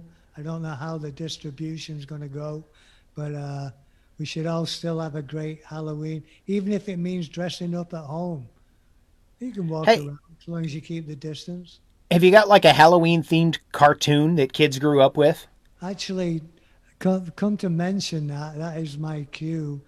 It's uh, Count Duckula. and believe it or not, he lived in a castle, but he didn't like many of the people that were hanging around in the castle. But being a Count Duckula and being a, a duck of the night time, he couldn't escape his castle, so he was always like frustrated because he had all these idiots around him and he couldn't do anything about it. But hilarious cartoon. The theme hit like a T because they had the old pipe organ, which is probably one of my favorite instruments of all time. And, and lots of lightning and thunder, and it begins up. And it really wasn't scary for the kids, but uh, I thought it was a great theme and a great introduction. So if you got it on, let's let's play that dark. I will, but I want to mention something about that, which is that, yeah, Count Duckula's from the 80s. You can probably hear some of that in the theme, but also it's like a, from what I could find, it was like a three or four minute theme, and it was one of those that we, we said they go into a long story. I'm going to give you an excerpt from it because the whole thing is he's this, and then that, and then this, and the family does this, and they can do that, and this other thing happens, and you're like, okay, when does the cartoon start? Just get to the cartoon. Here you go. Here's a little bit of the theme. Great. Castle Dracula, home for many centuries to a dreadful dynasty of vicious vampire ducks, the Counts of Duckula. Legend has it that these foul beings can be destroyed by a slit through the heart or exposure to sunlight. This does not suffice, however, for they may be brought back to life by means of a secret rite that can be performed once a century. And it goes on like that. And there's this thing that we can do, and then this thing happens. but it tells you all about it. But anything dark and great like that, like Count and Vampires, right? You know, remember the Munsters and the Addams Family? Yeah, absolutely. They were awesome, and it was great to see a, a cartoon show that was related around that too. I'm surprised. And I, I'm not sure Vincent Price was in. I mean, I know he he lived long enough to do Edward Scissorhands, but if that's not him doing that voiceover, that's a very good impersonation. Oh yeah, yeah. I, I automatically took it that it was it because he's got such a distinct, unique voice there. You know, Count Duckula.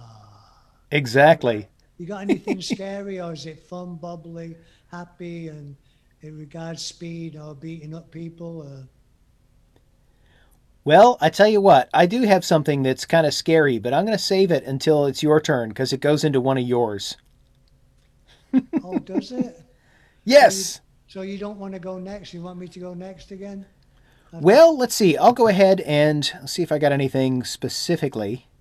I don't have anything in particular, honestly. After the Banana Splits movie thing that I gave you, I'm kind of all all run out on the scary stuff on my end, and I'm starting to run out of stuff. I mean, sounds like We got a it sounds like America might not have had as many animated hit theme songs as the UK.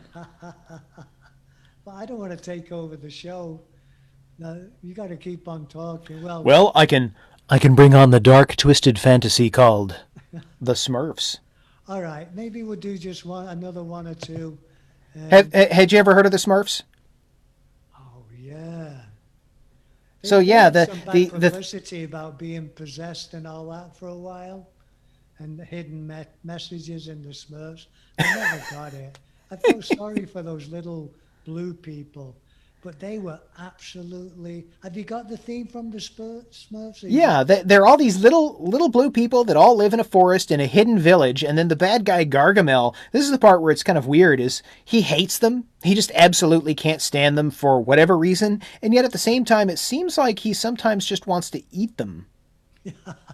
I don't understand that bit. I, I can't tell. I maybe maybe he goes back and forth a little bit. I don't, maybe it's like those uh, those toads where if you lick the back of one, you hallucinate. I, I don't know what Gargamel's motivations really were. They seem to change from time to time, but the the gist of it is he did not like Smurfs. And plus, you can't eat anything that's blue because there's no blue food. So That's true, except on Star Trek. Oh yeah, yeah. On Star Trek, they eat the blue food because it's like 500 years from now when blue food is probably life giving and you'll live forever. Yeah, but that's that's space and fantasy. So, but in real life, you don't eat anything that's blue. Well, maybe blueberries, but they're not blue. Well, I certainly hope that the replicators in Star Trek aren't serving people up like Smurf loaf. All right, so you do have one. Can I hear a little bit of the Smurfs? Yes. All right, I love the Smurfs. Long, long ago, deep in the forest, there was a hidden village where tiny creatures lived. They called themselves Smurfs. They were good.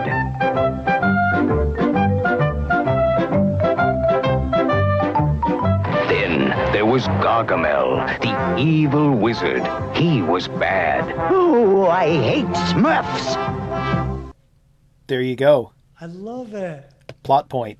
Little blue, little blue creatures. That- They were good. They were He was good. bad. Oh, I hate them. All right. Well, maybe I'll just I'll I'll finish up. Let us know your favorite cartoon theme song, folks. We want to hear. Hey, do you think the blue Romulan ale that they drink in Star Trek is actually Smurf blood? I don't know, but I'm sure it's got alcohol in it. Yes, that much I am sure of. Or something to make them feel good anyway. All right, Peppa the Pig is my last one. Does Your last one? I got more to go. You do? All right. Yeah. I'll pull up a couple more then. Um, Well, I'll tell you what. I'll go ahead and give away this because this is one where we actually I found multiple entries. You mentioned when we were planning this out Paddington Bear. I love Paddington Bear. There have been a lot of Paddington Bears over the decades. It's like, I guess, every other decade they bring Paddington back out again and said, let's blow the dust off this and maybe this time we'll make it claymation. I don't know. Well, they did cartoons. I don't know if they've done cl- claymations. They made a movie, but what an adorable, gorgeous little creature that little bear, with his little lost tag, and his Wellington boots and his hat and his raincoat, outside of uh, the train station, waiting for somebody to find him. It is a really adorable show. I read the books when I was a kid and I actually liked the books. Oh, good. I don't know the theme song though. Well, that's the thing. There have been multiple ones. I've got one here that I'm going to play for you, and then I'm going to play you another example. So, for example, here's the 1976 Paddington Bear theme. And this is one of a series that someone had put together on YouTube where every season, if they did a variation, this person stuck all of them together. And this is one of them.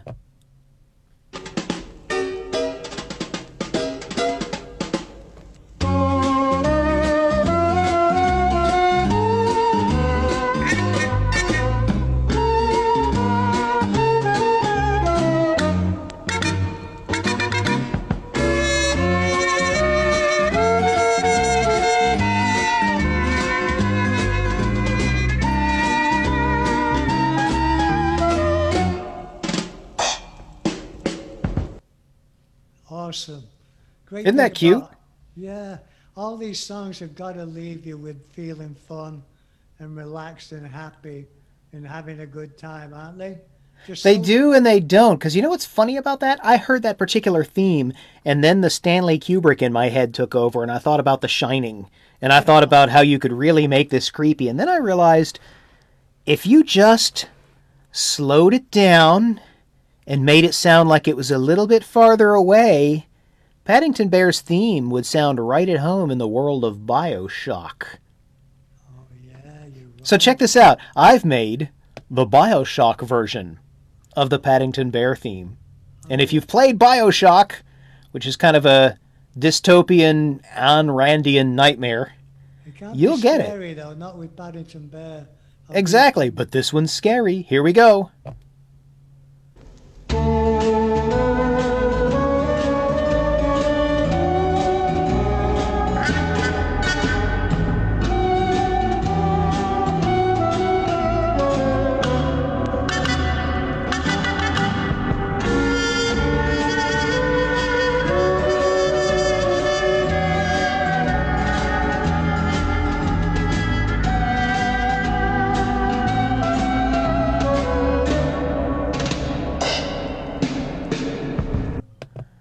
It just all seems to go horribly wrong at this point. I like that. I like that one, that version better than the first one. See, I can imagine myself creeping around a corner in a lab somewhere, and all of a sudden that's playing, and a bunch of splicers jump me, you know, and I'm, I'm fighting for my life. Yeah! Bioshock. It does remind me a little bit of The Shining, while they're dancing in the in the big ballroom with the music playing. Same kind of type theme, type song, but beautiful done. Almost. I want to I want to spend a little time on Paddington. Can we talk about him a bit? Sure, you can. Okay, because I wanted to tell you another fun thing. Do you know what the idea, the concept was behind Paddington? Why they told the stories that way? Because he was lost one day, and he, He was an immigrant from Peru. Peru. I didn't know that. Well, you read So- all the books and I didn't. The goal behind the storytelling, the author did this to kind of make people understand what it's like to be an immigrant a little better and be a little more sympathetic to immigrants because Paddington was his own person. He knew a lot of things, but he wasn't very schooled in the ways of England. I think that's a wonderful message. I think we should be more passionate to immigrants, especially living in a country which, without immigrants, we wouldn't have a country. It's it it has to be really weird, especially I, I don't know about the UK in particular, but America we export our pop culture around the world. So it has to be pretty weird to get here and realize that if you live in New York City, there's no way you could afford an apartment like the cast of Friends. Yeah. It's just not going to work out that way. Yeah, not if you're living in New York City. It isn't. I love it, man. So if you go a couple decades later, 1997, they have a very different Paddington Bear theme that I feel like kind of captures it, and I don't know if I have all of it here, but it kind of captures the concept. Uh, let me play a little bit of this for you. Peru and sailed to England alone. There he met the Browns and they took him home.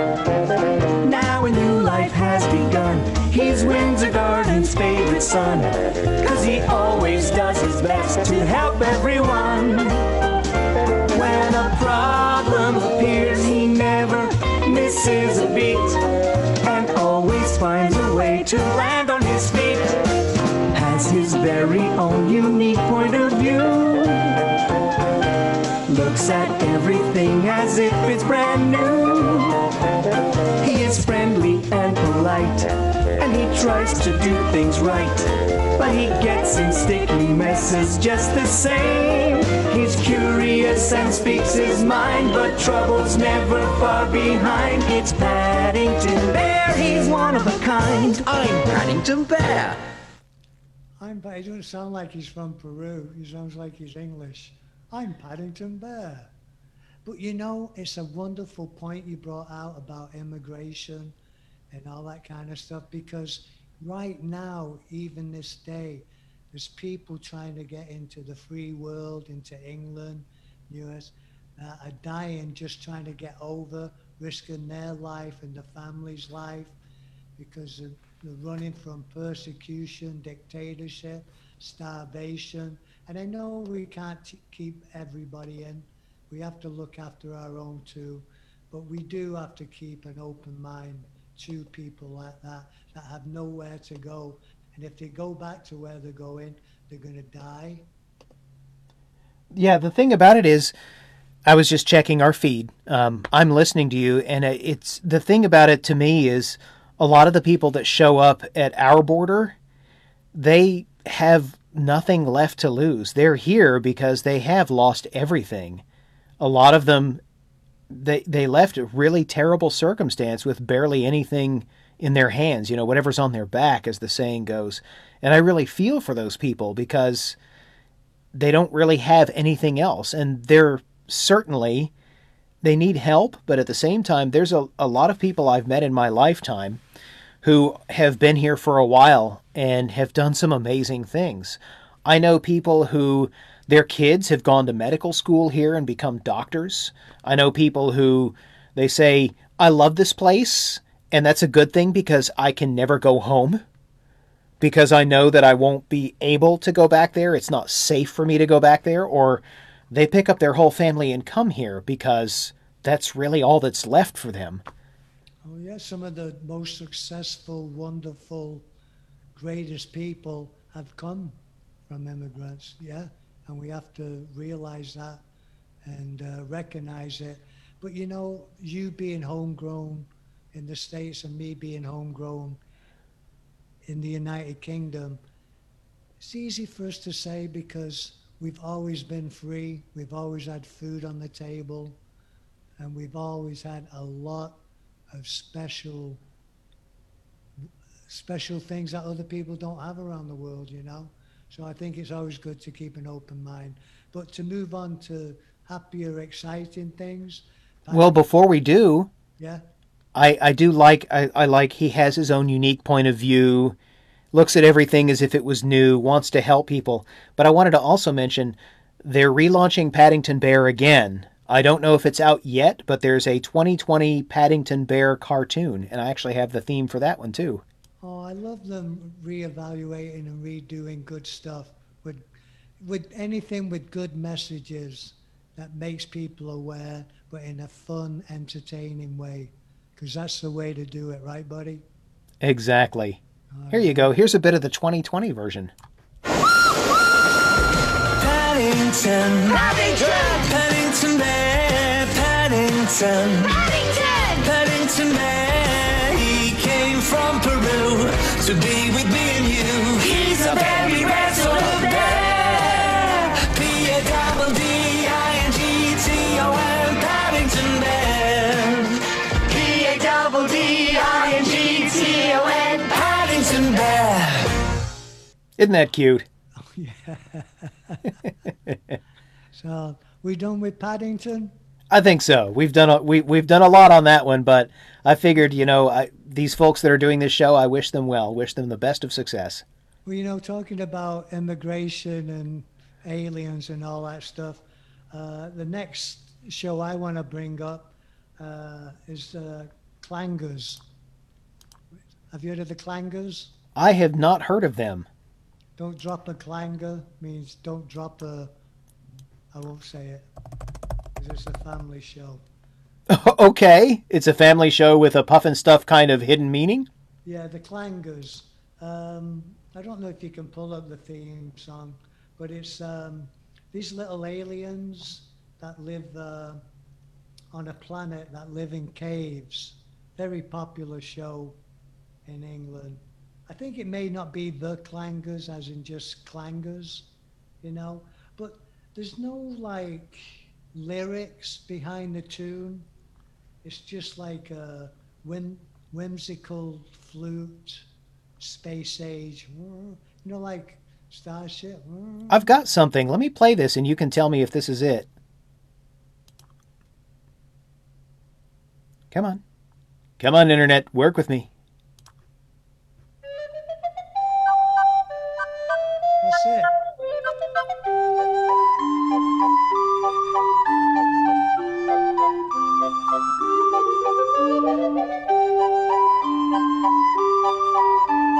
like it's stop motion and it's adorable.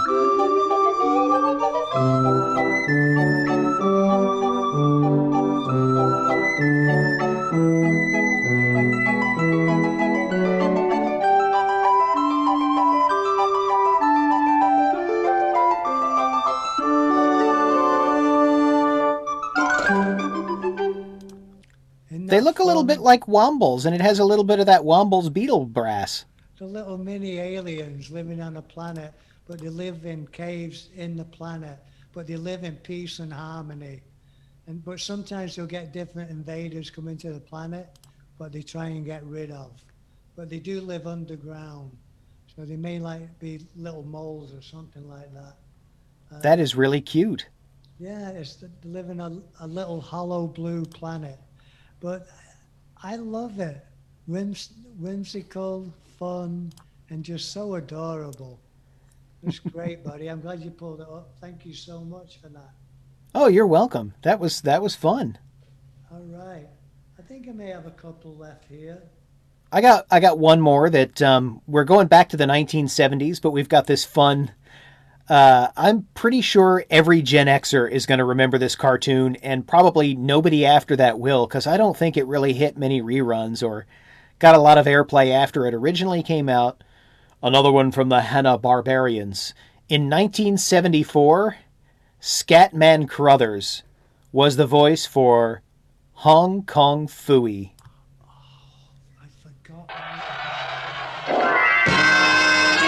Here we go. Who is this superhero? Sarge? No. Rosemary, the telephone operator? No. Henry, the mild mannered janitor? Could be. Hong Kong Phooey, number one super guy. Hong Kong Phooey, quicker than the human eye.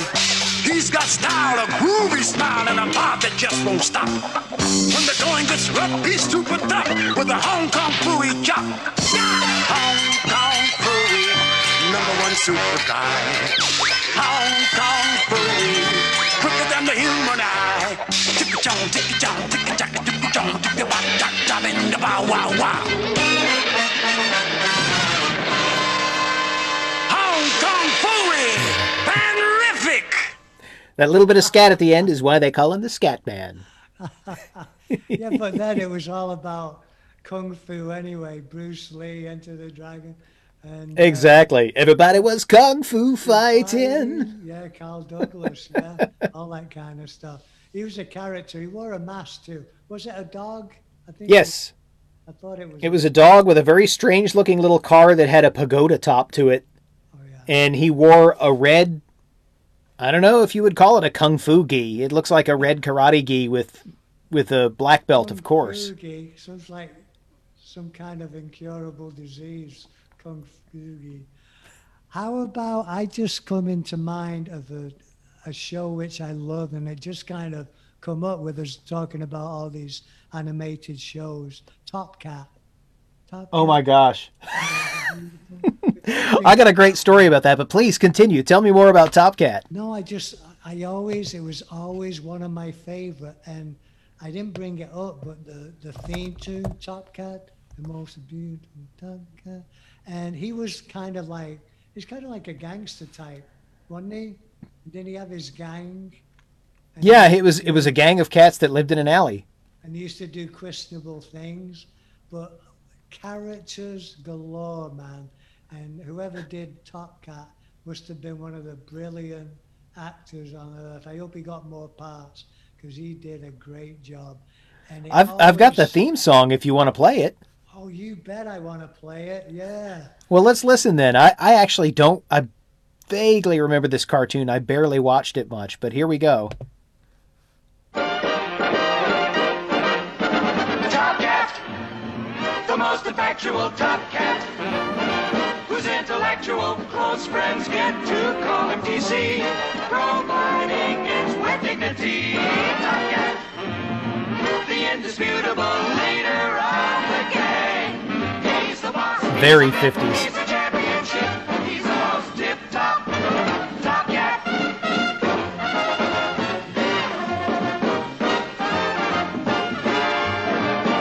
Yes, he's the chief, he's the king, but above everything, he's the most tip top.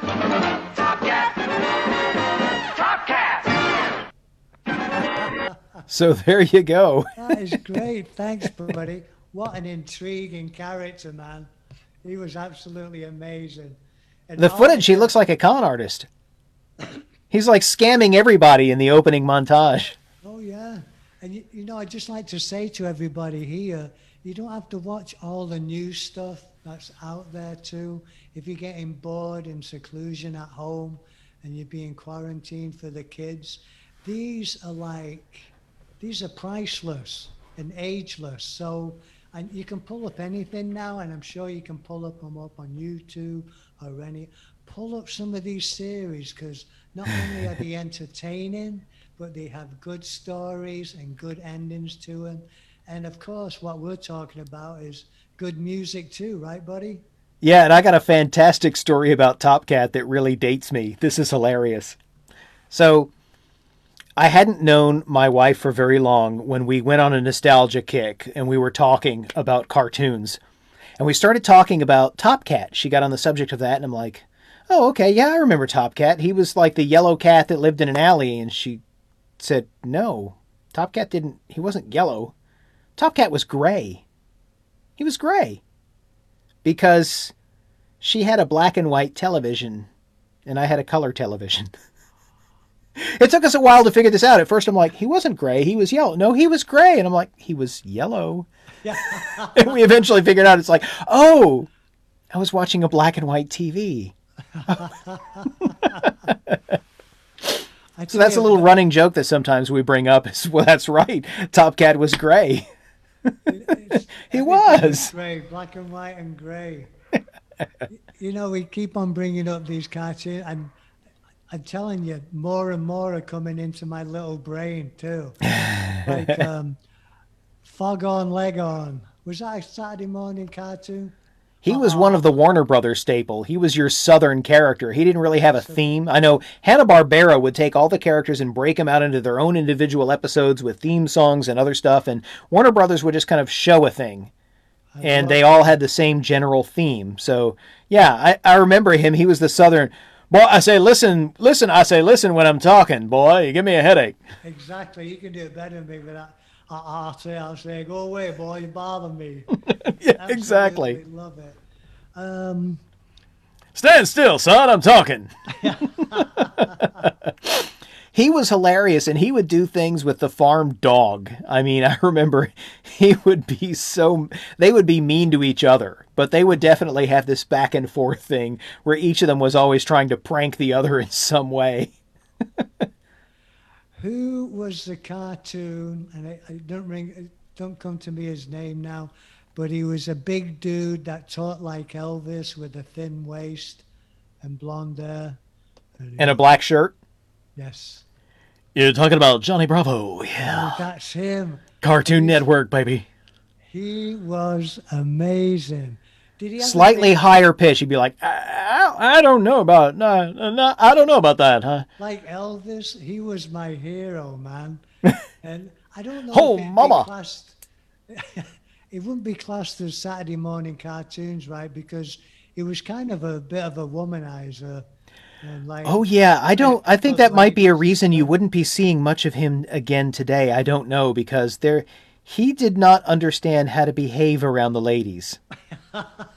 he was not as bad as Pepe Le Pew, who we definitely won't see again today. He's kind of become a poster child for assault, but uh, Johnny Bravo definitely was not nice, and I guess that was kind of part of the point of it. Is he was always he was always saying the wrong thing and then getting clonked on the head for it. I guess that's why he was my hero.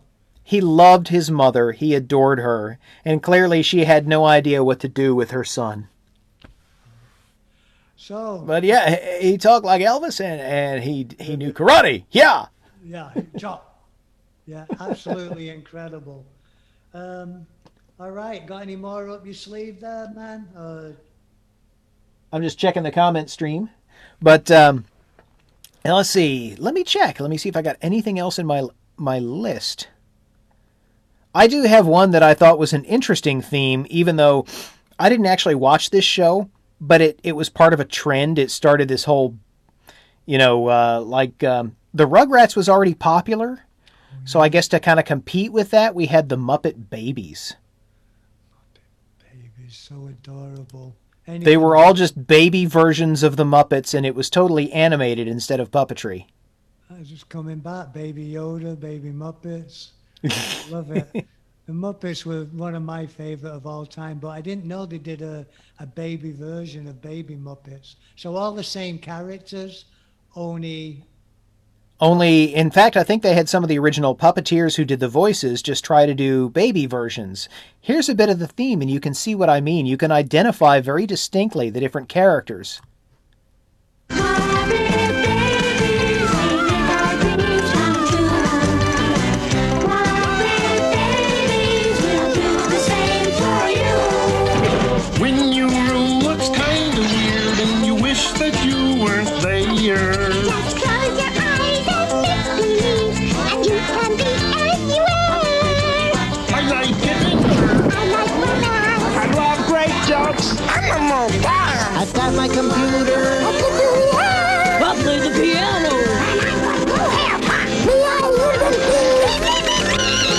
Everything all right in here? Yes, Nanny. That is hilarious. How funny is that? And that was a Saturday morning show? Yes, and did you recognize that voice at the end? No. Is everything all right in here? Is that Miss Piggy? Uh, no, that was uh, no. The at the end that was. Um, let me think for a sec. What is her name? Let's see. Barbara Billingsley. Oh, name rings a bell. Let me double check. Hang on a sec. Let me get. Let me make sure I got my facts correct, Mister Internet.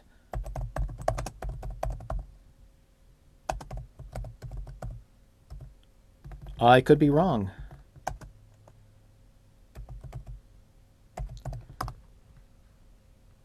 It's all right. I've, I've got one, I think. Um, if you can't find that, which uh, it was really popular also. Uh, Ah, it is. It is Barbara Billingsley. So yes, Barbara Billingsley played the character of June Cleaver on the 1950s show Leave It to Beaver. Leave it to Beaver. That rings, yeah, leave it to Beaver. So she was the mom on Leave It to Beaver. now she's the mom of the baby Muppets. Exactly. And I got to admit, it is kind of cute that they went back on the 1950s kind of uh, ballady song for the style of music. I love it, man. I've got one again. I found one. Yeah? Shaun the Sheep. Oh, yeah. Have you- got the tune for that, did you say? I do, because um, go ahead and tell folks about what is Shaun the Sheep. Well, there's claymation again, um, and it was uh, I think it, it was kind of a knockoff from uh, uh, Mr. Gromit there, and um, let's see, he got his own show after then because he was in Wallace and Gromit as a guest appearance. But he was Yes. such a great character. They decided to give him his own show, man. Yeah, Wallace and Gromit, the short feature, A Close Shave. And I don't want to say short, it was actually a pretty epic little story. And in it, they were rescuing sheep, and Shaun the sheep was just the adorable one who stole the show. So they gave him his own little episodes. That's right, and he was kind of centered around all the other little uh, uh, sheep, and there was a little dog in it too, little yellow dog, uh, Mossy, uh, who controlled all the flock. I don't And was not to be confused with Gromit. I don't know if he controlled Shaun, but he definitely was in control of uh, the, the all those sheep hanging out there too.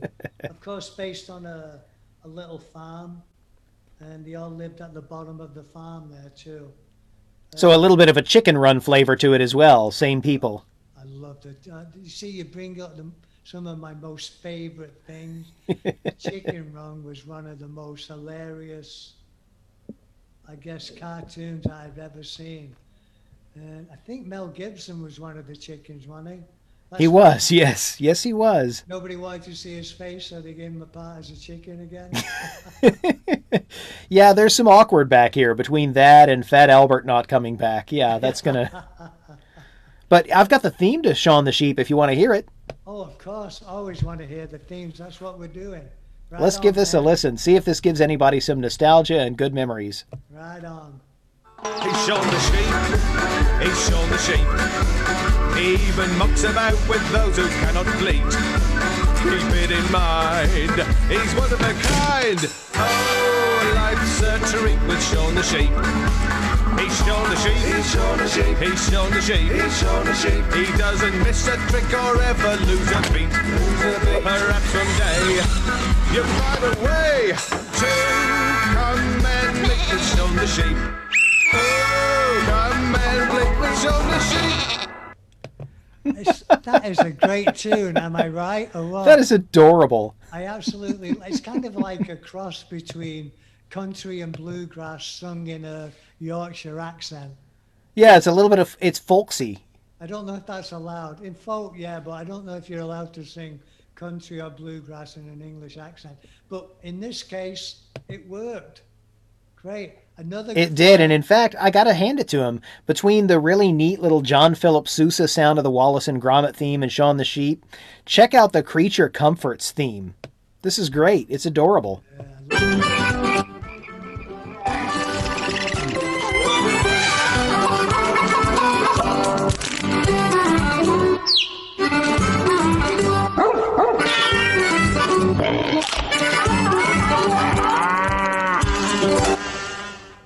great. I, I had it down on my list actually. Yeah, I just saw that.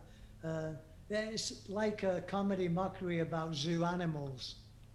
Yeah, do you know how that started? No. They just went around and they interviewed English people about various topics just to get their opinion on something like the utility company. I don't remember all the details, so I apologize. I'm probably mangling this a bit, but the point is real person on the street interviews that they then synced up to a claymation scene so it looked like the animals were doing the talking instead of the person. Oh, it's just amazing. I've seen a couple of them too, where they're interviewing the elephants and the tigers, and they're Yes. like they're, they're like real people being interviewed, saying, "Well, I don't know if I like the conditions in here. And they don't feed us that well." But it was so intriguing and funny, folks. You've got to pull it up. Creature Comforts. It's hilarious. You'll love it. And of course, I get offended because the monkeys always have these real deep English accents. Because we're a bunch of monkeys, I guess. But brilliant, brilliant. I'm so glad. You have got a lot to go by. Any comments are welcome about shows and about this show and about your favorite cartoon, claymation or animation when you were growing up too. We would love to hear. But there's one super guy that we didn't bring up, which is like, here I am to save the day. Oh my God. And it wasn't Andy Kaufman, right? Did he used to do that on Saturday Night Live? You're talking about Mighty Mouse. I know. It was the best ever. Let me see if I can find that theme because, yes, it was definitely heroic. And you're in Mighty USA and you didn't bring up Mighty Mouse. How dare you, Yank? So, the interesting thing about Mighty Mouse is he goes back to, I think, the 30s or the 40s. It was Terrytoons, which I don't remember a lot about, but I remember watching these as a kid. And here we go, I'm going to date myself again. I had a Viewmaster with a whole bunch of little slide wheels of Mighty Mouse stories. I remember those. They were brilliant. Let's see. I think this one might be the theme. Let's let's give it a try. BS presents this program in color. Mr. Trouble never hangs around. That's not it. Okay. That's all right. From the original movies 1958. Let's try this one. Mr. Trouble never hangs around when he hears this mighty sound. Here I come to save the day. That means that Mighty Mouse is on the way. Yes, sir, when there is a wrong to right, Mighty Mouse will join the fight. on the sea or on the land, he gets the situation well in hand. There you go. So though we are in danger, we never despair, cause we know that where there's danger, he is there. He is there on the land, on the sea, in the air. We're not not worrying at all. We're just listening for his call. Here I come to save the day. That means that Mighty Mouse is on the way. I love it. But you know, you just can't help going back to Saturday Night Live with Andy Kaufman just coming on stage, not saying a word, and just sing that song. Well, he doesn't sing it, he mimes it. You know? but it's so friggin' hilarious. I think that's a great one to finish with, buddy. Mighty Mouse. I agree. This has been a lot of fun, and I'm really glad we could we could bring Saturday morning and TV shows, cartoons, claymation, and and live action craziness to you across the decades. Oh, yes, some love, joy, and happiness and fun. That's what we're all about, and that's what we want you to be all about. Stay tuned to our next live. We love doing live. Yep. On bringing your comments, and we love you and appreciate you listening to us. And we just hope we've had we've had a lot of fun, and we hope you've had as much fun as what we have because we love you, and the reason why we do it is for you and stay safe, stay calm, and let's look for open, more free days. And things are going to start to change, I know.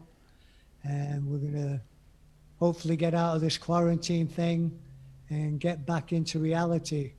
And you'll be seeing more of us because not only will this show up on Facebook right now, but we're we're growing this. It's going to start streaming to other places like um, possibly LinkedIn.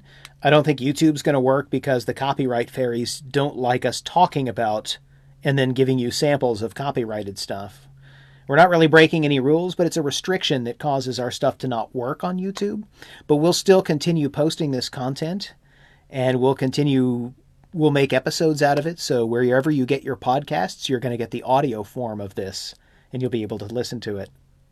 Awesome. God bless you and yours. From the Limey, peace, love, and best wishes.